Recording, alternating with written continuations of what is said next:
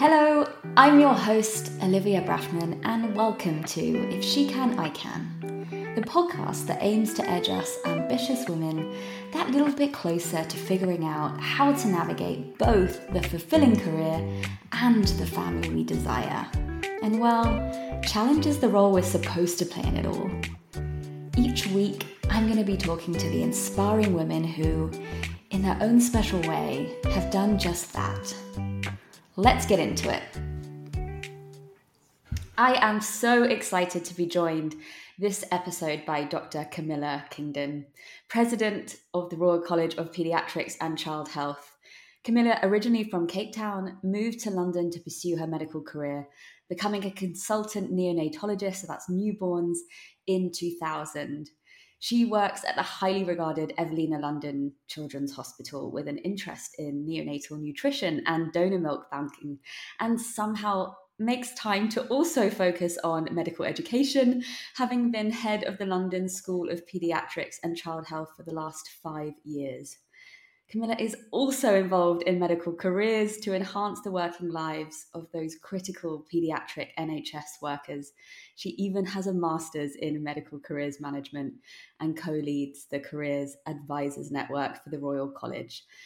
How she's currently fitting all of this in, I'm not sure, but also while supporting two wonderful children through university. And what a testament that is to your will and grit to show up for everyone and make a difference to this world they say after all, you know, give work to busy people, and that's certainly true if you really want to get things done. So, Camilla, welcome to If She Can, I Can. So happy to have you. Well, thank you. It's um, it's a, a privilege um, to be here, and I'm looking forward to having a great conversation.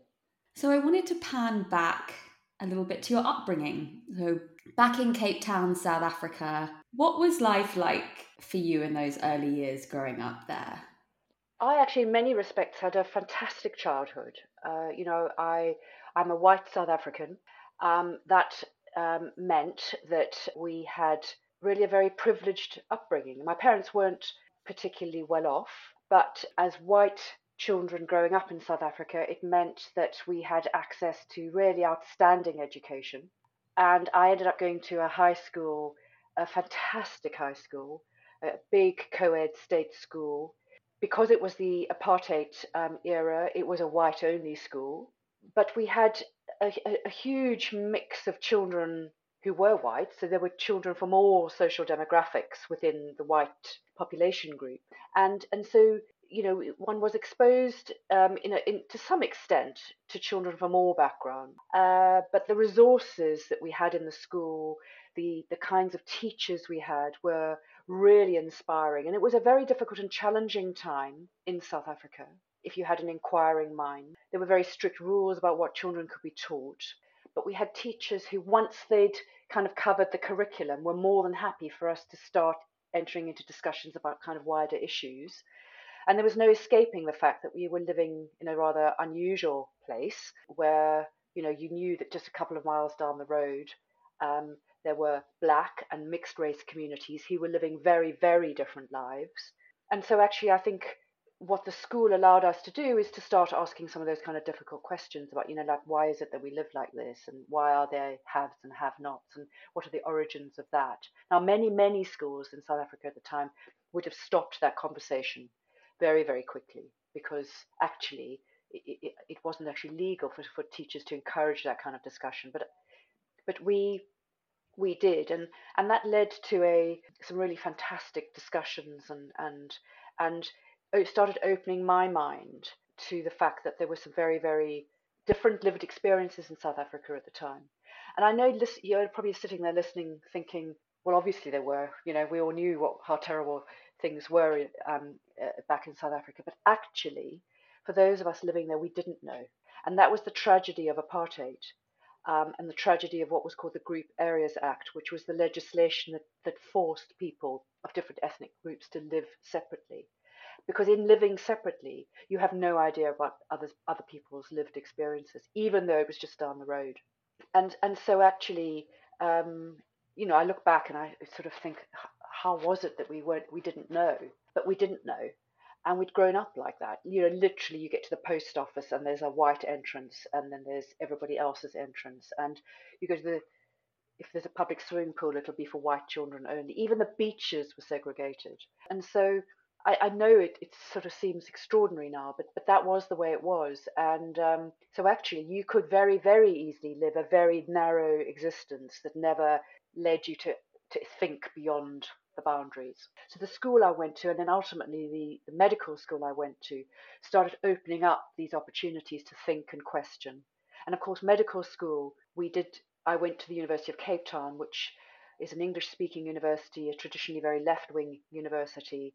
They they explicitly started sort of breaking down some of those barriers and exposing us. And as a medical student, we did supervised clinics in the townships, and that was the first time in my life I had actually ever physically been to to into you know the big shack towns and and and squatter camps um, surrounding Cape Town, and suddenly you see how thousands, tens of thousands, ultimately millions um, of South Africans are living, and that was just an extraordinary, eye-opening experience and obviously leads to a lot of kind of questioning about you know why have i got what i've got and they haven't and ultimately my role as a doctor and as a citizen to question that um, and of course, you know, I, there were many examples of people who had found themselves in very, very deep trouble with the police and so on by, by questioning that. So, uh, you know, there was a, it was a very difficult time, and, and I think it sort of shaped the way I think about life and about privilege very significantly. Absolutely, and I think it's such a privilege even to you to have gone to a school that allowed you to ask the questions because if it's become such a shaping experience for you now and how could it not be for anyone but it could have been a very different shape had you not been allowed to understand things from from other from other sides. Wow. And i often find you know going back to you pursuing that medical career direction often find that people that move into medicine are quite heavily influenced by role models or family or friends around them that somehow guide them to pursue that path or influence them to pursue that path. Was that was that the same for you? How did you sort of navigate to that as as a career path? I i don't know it's curious because i actually don't have any um, doctors in my family at all. At a very young age i think i was about seven or eight i just knew i wanted to be a doctor. I think you know there was a sort of sense in Africa of some of the kind of extraordinary missionaries that had come out to Africa and you know people who'd really done courageous things in terms of kind of getting out into communities and making an impact. And I think I've always been driven by a desire I guess to make a difference. And and medicine seemed to be something where one could make a difference. Now actually, ultimately, I, I have come to question that, and, and to some extent, that was one of the reasons I, I left South Africa, was that actually I think as doctors we can make a difference, but actually a difference at scale is quite difficult. You know, you could make a difference to the patient in front of you, but how do you make an impact on a bigger scale? And that's much, much more challenging. And actually, interestingly, my father is still alive, actually, but he, he was a civil engineer and he was out building roads and you know overseeing water supply and sewage removal and that kind of thing, that kind of big infrastructure work.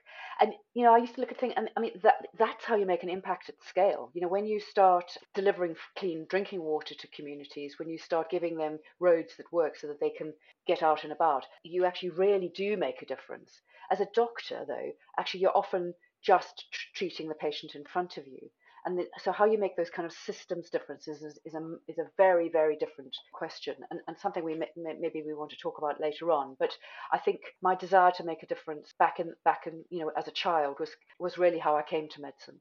Wow. And i wonder what what caused you to have this desire to make a difference? What do you think it was that gave you that fire in your belly to want to go out in the world and and do something I, I, I don't I, I don't know. I um I think some you know each of us have our own set of kind of personal values, and I, I, for me altruism is is a is is a real driving force for me. Um, this sort of desire to to reach out beyond myself to impact others.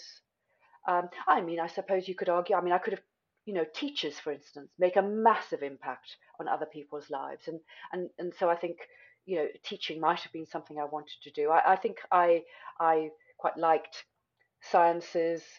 You know, I think medicine was a was a was a good fit for me. You know, I think people guided me in that direction. You know what it's like when you're at, at school. You know, people sort of suggest things, and you kind of start exploring opportunities really based on what people around you are, are, are discussing. So, you know, I think I, I might have done something else, but I think the desire to impact other people's lives from a kind of altruistic perspective was was always going to be kind of where I wanted to go. And you know, ultimately, even when I when it comes to, came to choosing a medical specialty, I was much more focused on on that kind of impact rather than other people will have other career drivers. They might be much more interested in lifestyle or interested in technology and doing things. Those kind of things just kind of weren't really my core values. But this desire to make an impact has always been something that I treasured, and it's been a real driver for me. Mm, and clearly has continued throughout all of your career which is which is incredible to hold on to that value so strongly you mentioned before obviously you moved, you made the shift to london and and further pursued medicine what brought on that move how did that happen at what point were you at in your career when that happened so I'd um, graduated from medical school and I had done uh, what we call house jobs, which is essentially what is known as foundation now in this country. And I guess I was about 25 and looking around and thinking, well, kind of like, what now? Most of my women friends from medical school were actually settling down and getting married, and, and South Africa sort of culturally is a little bit behind Europe in those days. So there was male and female kind of stereotypes, which actually did filter down into the way people sort of expectations of their careers and lives. And, and so actually for, for women, it, it was predominantly around, I guess, having a family and so on. So there were actually were very few female role models who had undertaken further specialization in, in medicine and, and, and really kind of furthered their careers. Of course, there were some, but but there the vast majority were, were men. And so I guess I was kind of looking around. I'm, I'm someone who is very heavily influenced by role models. You know, I'm always looking around for somebody who I can sort of think, well, you know, I think her values align with mine. I wonder how she did it, etc., etc. And and I didn't actually see an awful lot of women that I kind of thought, well, you know, I I want to be like that. And so I, I guess I felt a bit uncomfortable, had rather itchy feet. And I my father is from the UK, so I had dual citizenship, and so coming to the UK was a was an obvious choice. And I thought, well, I'll just come over, spend a year, see what it's like, widen my horizons a bit. And of course, I came, and then you know, before you, you know, that sort of phase of life, you make friends, you settle down. I started doing some of the postgraduate exams here, and you know, the years tick by, and and I found that I'd settled here. So so that was the the, the reason why I most of my classmates. Actually, many um, South Africans do actually leave South Africa. Um, so I've got a mixture of friends who stayed behind and some some who moved, and it's been interesting watching their careers and how people have sort of shaped their lives. But you know, I've had a fantastic career, and it was the right time for me, and it was the start of a whole new adventure. Amazing. And obviously, you're so involved in medical careers and improving the working lives of doctors and, you know, specifically pediatricians. How how have working conditions changed since becoming a doctor for you? So when you first arrived in London, what was what was life like then versus maybe what what it might be like for for doctors today? So it, it was it was very different, and I think I hear a lot of senior doctors now sort of say, well, you know, it was far tougher when we were juniors. no limit on the number of hours we were expected to work. You know, there was a there was no regulation around working hours back back then. so you, you do hear senior people now say, you know, the current generation don't know how lucky they are. So much worse when when we were junior doctors, and we did work uh, hugely long hours, but the environment was very different as well we worked in what are called firms. So that's a, a, sort of a sort of a structure within medicine whereby you have your junior tier, then a slightly more senior tier, you have the consultant in charge. And there was something about working in that structure that actually gave us a lot of safety, camaraderie. It's great for kind of building morale. It was all around the team. We used to have quite a lot of kind of banter.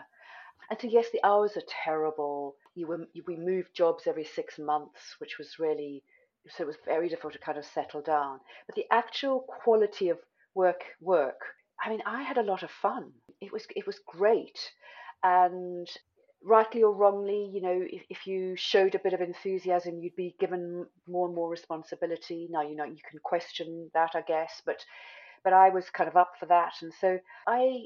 It, it was brilliantly exciting, fantastic patients, amazing colleagues, real team spirit, and I absolutely loved it. I didn't go straight into pediatrics. I actually tried adult medicine for a year. I'd done obstetrics and gynecology as well, trying to work out in my mind where my natural fit was. And when I eventually came upon pediatrics, I absolutely knew I'd found the right place for me. And I suppose maybe I don't remember the tough times, and of course there were tough times, but I do remember an awful lot of fun. And I think, I think things have changed dramatically um, and the way junior doctors work now, in fact, all of the way all of us doctors work now, has changed enormously. Some of it is definitely for the better. I think standards of patient care are safer. There's far more governance around patient care in you know in attempt to set standards and maintain standards. We've learned some you know really hard lessons from awful examples of care in hospitals. You know, famous um, examples that have led to national inquiries around poor care. And so I think there's no doubt that there's been a lot of improvement in the kind of care we deliver. There's much more regulation about the number of hours doctors are allowed to work. That's got to be a good thing. But I think what what I would say is not an improvement is kind of shift work and the impact that that's had on how teams build that kind of cohesive you know that that kind of that kind of morale that you have from belonging to a team and you know sort of being in the trenches together and you know how that that builds that kind of spirit. And when you lose that actually that can make work quite lonely. It can mean that you know when you're dealing with really difficult cases or you know maybe when a mistake happens that actually you then don't have the team to, to wrap around you in quite the way that I would have had when I was a junior doctor. So I think although there are definite improvements, I, I do worry that the kind of quality of working life isn't as good as when I was a, a, junior doctor. And so I think we have to work really hard to try and kind of replicate uh, or, or find other ways in which we can support all of us to thrive in medicine. Um, because it's it's when you have doctors and nurses thriving that actually they give their best care, and we know that the, the, you know there's some brilliant examples of where organizations or teams have been much more explicit about investing in team building and, and really been thoughtful about sort of leadership styles, for instance. That not only do you retain your staff and have improved staff morale, but actually, and not surprisingly, patient outcomes improve. So actually, it's a win win. It's not just about us looking after ourselves. Actually, when we invest in our workforce, you have better care, you have greater patient satisfaction, you have fewer complications. So I think I think we do need to think differently about how we're doing it, doing things now. And I, you know, there are some examples of where this is happening, but it, it needs to be the norm. Absolutely, like it is in the private sector. That's what's going on in, in order to make the the output far greater and bring that sense of belonging. And absolutely, there are there are synergies that that can be had with with the NHS as well. Now, I know roughly how old your children are, and I know you became a consultant in 2000. So I'm, I'm trying to do quick maths. You must have been sort of roughly having children in and around the same time that you made this huge transition from junior doctor to consultant. Would that be correct? And what was that like in that during that period?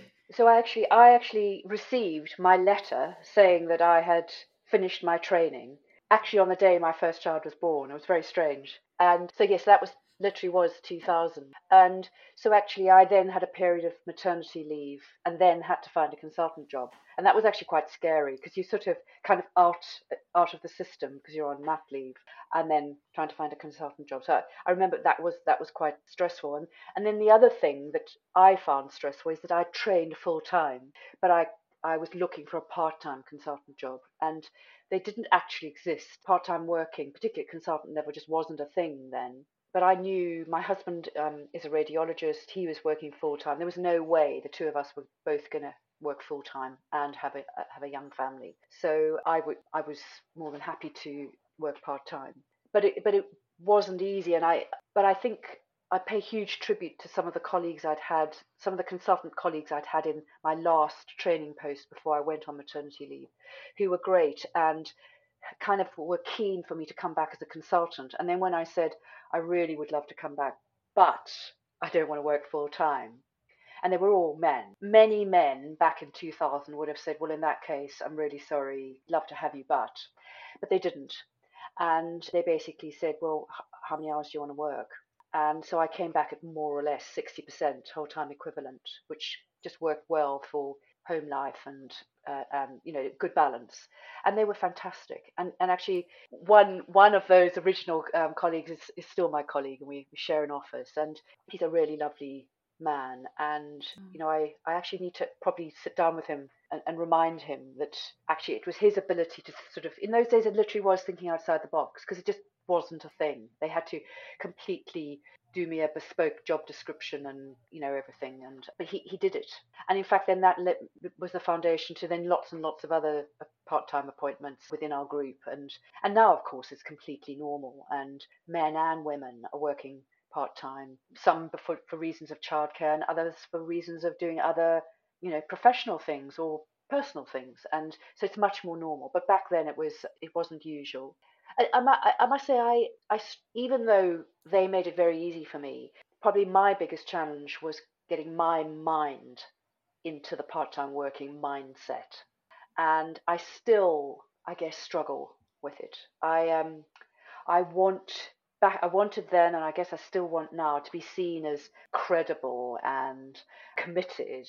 You know, I think uh, there's a challenge there when you half your brain is at home and thinking about your children and etc etc and and you know how do you do that justice and how do you spin the plates? I don't think it's easy and i think each of us finds our own way of doing it. But i've had a constant constant kind of internal dialogue and it's it's still there about how do i do justice to really important but competing parts of my life. And i think as a conversation my observation is that it's a conversation that women have more than men but but that's a bit of a generalization. I, I think you're right. And I wonder if the feeling of, am I less credible if I'm not showing up full time in inverted commas, whatever that means these days, versus not? Do you think that's sort of your own inner demon thinking, unless you do this, you're not as credible, and therefore there's you almost feel like you need to overcompensate by getting involved in lots of different things? Or do you think actually you have felt the stigma of you're less credible because you're not here as much. So I, I, I, I can only speak for my specialty. I think in medicine, there are some specialties where it's still extremely difficult to be credible and part time. But I think we're very, very lucky as pediatricians. It's there are a lot of women now doing pediatrics, and it's it's shifted the dial. And so actually, and I think it's actually given a lot of male pediatricians kind of permission to be part time. And actually, I think that's fantastic. So I think it's much, much easier to do now and be credible. But I think your question's a really important one. And I think I have watched colleagues of mine who are part time who've really struggled with this idea that they're not credible, who've then taken on heaps of other work responsibilities that have necessarily meant that it's eaten into their non work time. It's done them no favors and, and made their lives, you know, really complicated and difficult. And, you know, then they feel bad because, you know, they don't spend enough quality time with their children. They feel bad because they're not, they feel they're not contributing enough at work. So I think we, we should talk more about this because I think there are a lot of pitfalls that, that we, we fall into that with with actually just with a bit of perhaps mentoring to say just watch out you know watch out for that. Your natural instinct is to say yes i'll do yeah that and i can do that because i don't work on a thursday but you know i could probably just dial into that meeting actually just watch out for that because it's the way we the nhs is structured at the moment and i'm sure this is true of all professions is that the needs and the asks are endless so you so, you know, you could endlessly be saying yes, taking on more stuff. And now with online working, it's even easier to take on more work and roles and responsibilities that just endlessly encroach beyond your kind of designated work time. And I think you've just got to be careful to get the balance right. I think it's really personally, I, I what I did was I actually found that being part time led to, for me, an, an awful lot of advantages over my full time colleagues. Because once my children were, particularly at school, you know, suddenly I had on a Thursday and Friday, because those were my days that I didn't work, I had, you know, nine till three, free as it were. And actually, that's when I did my master's because I had time on those days, and obviously I did nights and weekends for my masters as well. But you know, my full-time colleagues just couldn't do that. So actually, in a in a funny kind of way, you can use part-time working to your advantage in terms of your professional development. But I think you need to pace yourself. And personally, I waited until my girls were at school. I mean, I, but I've I've seen too many people just constantly take on new stuff, even when they've got really small children. You can hear the kids in the background, and I, I, that worries me because I think we, we're seeing a lot of burnout at the moment. We're seeing a lot of low morale, and I think my observation is some of that's because of the pressures in the workplace and the demands of the patients we look after, etc., etc. But I think some of it is because it's very, very difficult to keep our boundaries between work and home clear and and I think that that is definitely contributing to people's well-being problems at the moment.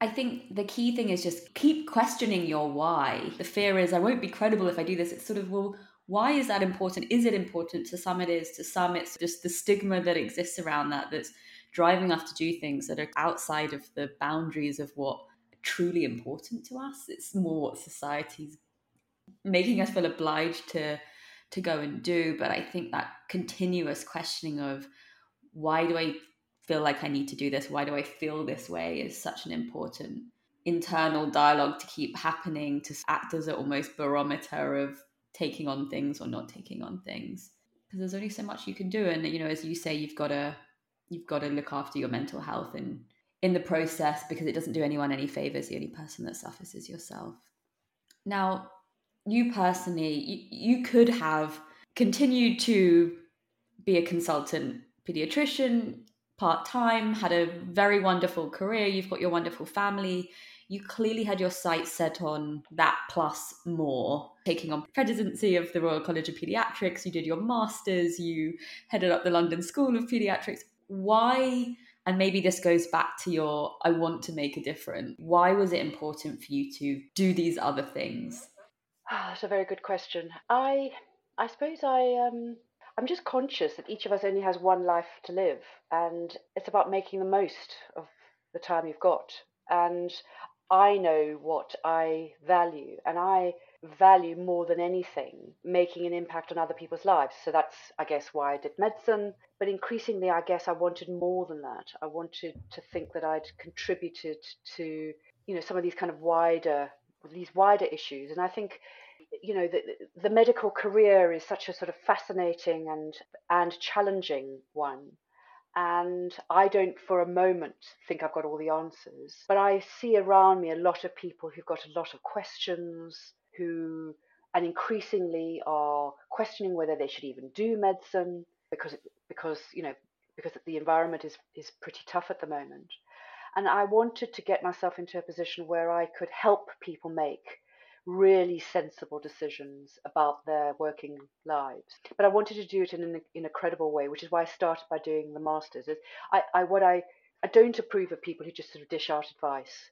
I, I think it's really important that actually when we when we're asked to support somebody who's trying to make a series of decisions that it, it, that we enable them to make their own decisions and that that actually you approach it in a kind of coaching style. There is, there is, I have no right to tell you what you should do or even strongly suggest what you should do because I don't know.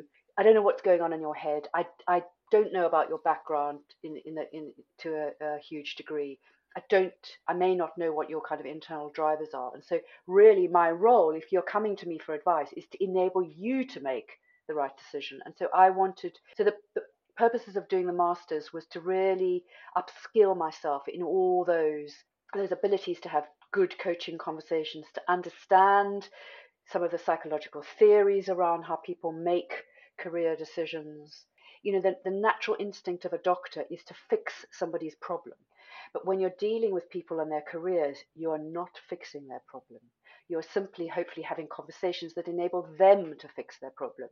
And so, actually, there's a real danger in having doctors doing this because they tend to preach at people and say, you should do this and you should do that. And that, I'm afraid, is just not the way to help modern workers make sensible and credible decisions around their kind of future working lives. And so the masters was just fantastic because it just opened me to a brilliant people who taught on the course, but also kind of all the kind of modern thinkings around careers, around leadership, around how you enable people to maximize their potential. And it just sort of chimed with everything that I think is important and what I want for myself. So my kind of the work that I've ended up doing that's beyond my clinical practice, which was around medical education, medical careers, and now my role at the Royal College's college president is is really around trying to help people unlock potential, think differently about their lives, challenge people to break down some of these ridiculous stereotypes that we've got, particularly in medicine, about what you should and shouldn't do, and go well. Well, why not? Why don't we have a you know? Let's think outside the box. Do, does everyone have to become a consultant? Couldn't you think of a different career path? Why don't you take a break from your training and go off and do something interesting and different and then come back to it? So, those kind of conversations, I think we've, we've got to do much more of that. Uh, you know, it's 2022. There is no right way of doing a career anymore. You know, we know that the most successful people are the people who have a growth mindset and who are what, what the literature calls luck ready. So people who get their minds into a position that they're able to seize lucky opportunities. Good luck can play a, a very important role in people's successful lives, but the real trigger to a successful life is not just the luck it's it's having the mindset that can seize that lucky opportunity and so i spend a lot of time talking to people about trying to kind of realize what they've got around them and and be brave in their in their decision making and and and, and of course it's something that I challenge myself to do the whole time as well. Well, oh, clearly you've done, you know, in in the time when you wanted to go part time and that wasn't in the rule book. You know, you had to put yourself out there and say, I want to do this thing that doesn't actually exist. And I want to challenge the reason why it doesn't exist. And I just want to challenge you to think differently about the way you treat me. That in itself is sort of what you're now guiding other people to lean in and, and attempt to do. And I guess that luck for you was you happened to be saying it to someone that clearly bought into you and your future. And that's partly luck. I guess you could have been faced with one of those men that said, Computer says no, this is not how we do things. So it's either full time or nothing. And that was your luck mindset sweeping in. Yes, you're absolutely right. Yes. A lot of synergies. That's really that's really fascinating. And I agree. I think there is so many ways of doing things, particularly in medicine. And I have to add, I'm married to a doctor, so I get a glimpse into this life, but I certainly don't pretend to. And I'm married to a pediatrician specifically. I don't. I don't pretend to really understand what you face on a day to day, but I find it fascinating that within medicine, you start out so young at university and you're just sort of on this train to consultancy, you know, off you go. And there are quite a lot of parameters that bound the way that you exist and and that's so different in the private sector. And in some ways that's nice because you're guided and in some ways you do have to think quite differently if you want to push those push those boundaries away and think differently about how you want to carve out your own career. Just on that point i think the other thing to acknowledge is that i think generationally what my generation wanted from work i think has is different to what you know the current working gener- younger generation in work want. And i think one of the risks in medicine is what you've just described which is this you're on this train track and you're just got to just kind of follow. There, there is clearly security from having that rigid pathway to being becoming a consultant. But actually there are an awful lot of people saying do you know what? I'm 28 i, I don't want to be locked into you know, pediatrics is an eight-year training program. I, I, I don't want to be pinned down at this stage of my life. I very much see my role now is is is around you know how do we create flexibility within training, within working lives that allow people to feel that they've got some control over what they're doing and have some can embrace different ways of working, can pause their training to go and do some other interesting things, and then come back. And and and then and then also in my president role at the college, it's also about saying to very senior people in the NHS is that don't stress about a trainee who wants to go out for three years and do something else. They will come back richer and more energized and able to contribute in a far more kind of meaningful way that if you keep them locked into this program. Um, and so, actually, my role now is not only about kind of trying to help younger people think creatively and imaginatively and bravely about their careers, but it's also about reassuring the top end that actually, you know what, it'll be fine. Let them let these people have flexibility. Relax all these ridiculous rules that we've come into play over over decades in medicine. Medicine will flourish if we can embrace some of these generational trends in in ways of working. But you know, medicine is a very old conservative with a little c profession and it's and it's very resistant to change. Fortunately, pediatrics usually is at the forefront of change. So we're, we're doing our best to kind of break down some of these barriers and encourage people to think differently about um, working lives. And going back to your life and your kids growing up through the years, you're a working mother, you're working part time, you've got a couple of days off, but you're filling filling those days with masters and various other things. How did you feel through the years in terms of being present for your children and involved in their lives, keeping your career going, having extracurricular things on the side? So, I mean, I, I remember, you know, at the time feeling huge amounts of guilt because, I mean, you know, there were sports days that neither of us got to, all sorts of events that you, you just couldn't get time off work to do. But actually, what's really, really interesting is that I've got two daughters, and we talk very freely about it, and, I, have been very open with them about kind of those feelings and you know some of the kind of challenges of doing parenthood really well, but also career. And actually, I think the more I talk to my girls, the more I, I, I think I, I am convinced that it's about quality, not quantity. Personally, my mother was a full time mother, and actually, she became very depressed, and that actually had a massive influence on my sort of teenage years. I remember thinking at the time, the fact that she didn't work, I'm sure, contributed to her mental health problems. Now, you could argue that eh, because in fact I've got two younger sisters and we've all we all work and we all think we've slightly shifted the pendulum in the eh, maybe too far in the other direction and, and maybe that's the kind of way of life but you know we were we were very impacted by our mother's mental health problems and and I and I do believe that if she'd worked she she wouldn't have been as unwell as she was. So I guess that was sort of in the back of my mind. But my children, actually, you know, every time I say now, oh, I feel so bad that I can't do such and such, they're actually usually the first people to say, listen, stop worrying about it. You know, they're actually they're so lovely. I mean, they they're I know they're proud of me, and actually that that means a huge amount. And, you know, when I was thinking of standing for president of the college, you know, obviously I talked a lot about it at home because I it's a three year term of office and it's a it's a very significant sort of time commitment. And so we talked a lot about it at home and, and they were actually far more convinced that I should do it than I was. And so I think we as women spend a lot of time agonizing and worrying and feeling guilty. But I, I think actually if you if the time you can give your family is quality time, that that's actually much more precious than sort of thinking I'm not there for every sports day or you know I've dashed in late and just managed bath time. You know, because I think we we we fret about these things. I think it, it's more about making sure that when you're there, you're present, and it's about putting. You know, I we have a rule that we don't have phones at the dinner table. So it's about it is about focus and, and being present and trying not to let work distract you when you're at home and and even that's easier said than done. But I, I think it is achievable, and you you just muddle through as a family, and and most modern men now are, are much more involved in their children, and that gives a richness to parenting that perhaps you know certainly I didn't have when I was a child.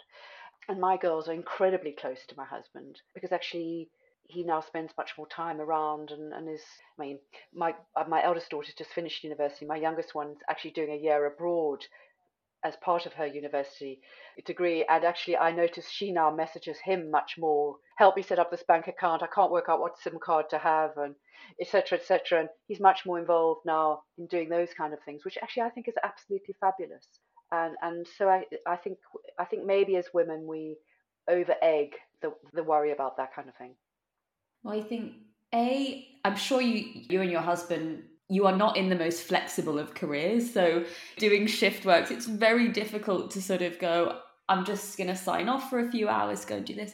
So it was really, would have always been really challenging for you. But I think the fact that you can have that conversation with your girls now and they can say, Mum, we're so proud of you. I'm so pleased you said that because I think so many women who are listening, who have young kids, who can't have that conversation yet and have that guilt of, am I doing the right thing by still going out to work?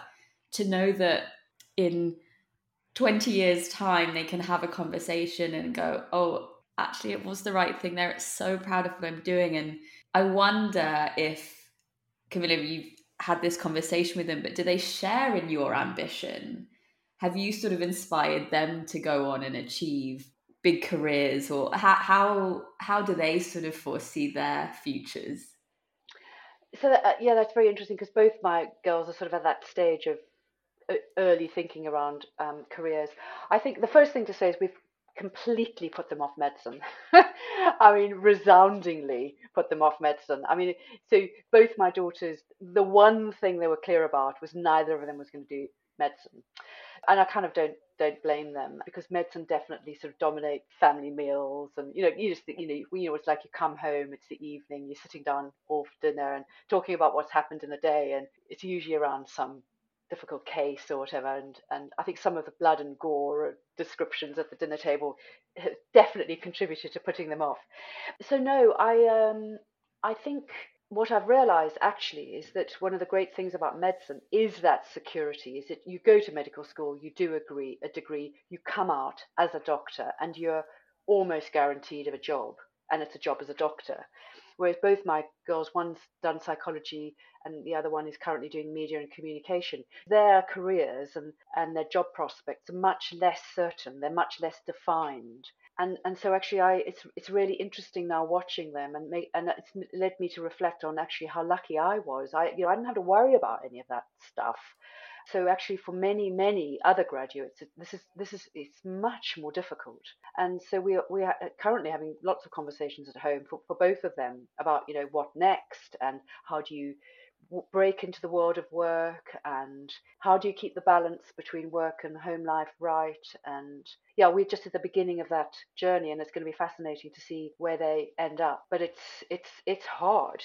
And and I it's led me to actually now when when I talk to some of the junior doctors that I supervise at work or who I see for careers conversations who may be feeling a bit maybe a bit down on their career choices and questioning things is actually just look around and actually there are no easy paths to walk in a, in a in a modern career. And yes medicine is tough but actually we've got a lot of job security and in the current climate that you know that's you should hang on to that and be very very grateful for it because you know the the, the world of work from, from the majority of other workers is much less certain.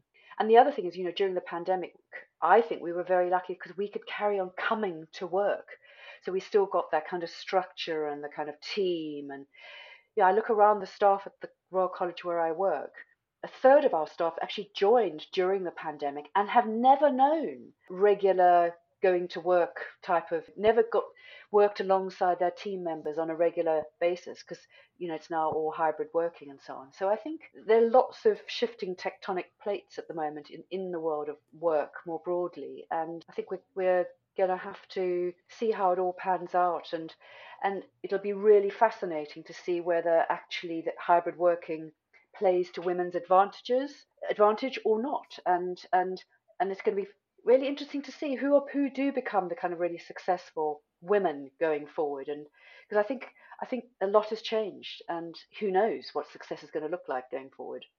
No, absolutely. That's a a lovely reflective way to bring this conversation to what I'm sad to say is almost the almost the end because it's it's just amazing to get to talk to you.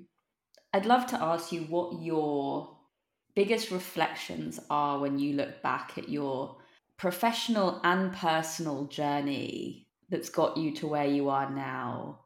How do you look back at it? What are your feelings? Would you do anything differently? Which is the god awful question because we can't change the past. But do you do you reflect on it positively when you think about it now? I mean, I've I've I've got the most fantastic career and have had the most fantastic career. I've, I I have really no regrets. I feel in, incredibly lucky. I've had amazing opportunities. I think if I look back, I would say to my younger self, is just worry less about what other people think and just trust your kind of inner your values and your instincts and just be true to yourself. Because I, I think i spent a lot of time worrying about what other people might think about you know some of my visions and thoughts how my some of my ideas land. Actually forget it. Just stick to what you believe in because i think there's nothing more compelling than someone who's kind of got that passion and that that, that kind of drive. It's even if you don't even agree with what they're saying people who are authentic compassionate driven I find incredibly attractive, and um, you know those are the sorts of people I want as role models for myself. And so worry less about what other people think and just stick to what your kind of core beliefs and, and values are because you uh, my experience is that that that kind of carries you through the kind of ups and downs and you know some of those difficult decisions that you have to make.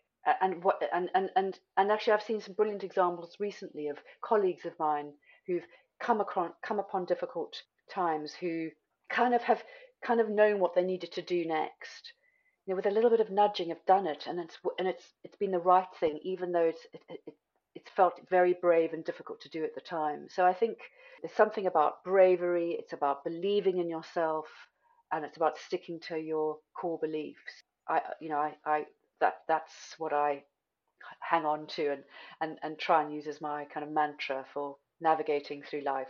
Oh, I feel like I need to just take a snippet of exactly what you just said and have it as a little audio clip that I can listen to on a regular basis. when whenever you're kind of having those, I'm doubting myself. I'm not sure. I feel like that just sums sums it up perfectly.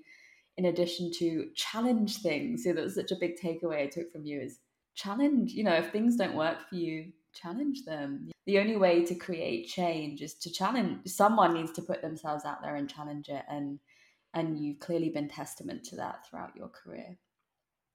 Camilla, thank you so much. Thank you for your vulnerability and your honesty and your wisdom and sharing today. It's been a huge pleasure to hear from you. So I really appreciate it. Well, I'm very grateful for the invitation and um, thank you very, very much for indulging me for a whole hour. It's been um, wonderful having this conversation. Thank you so much for listening. If you liked this episode, please don't forget to leave me a quick review and subscribe.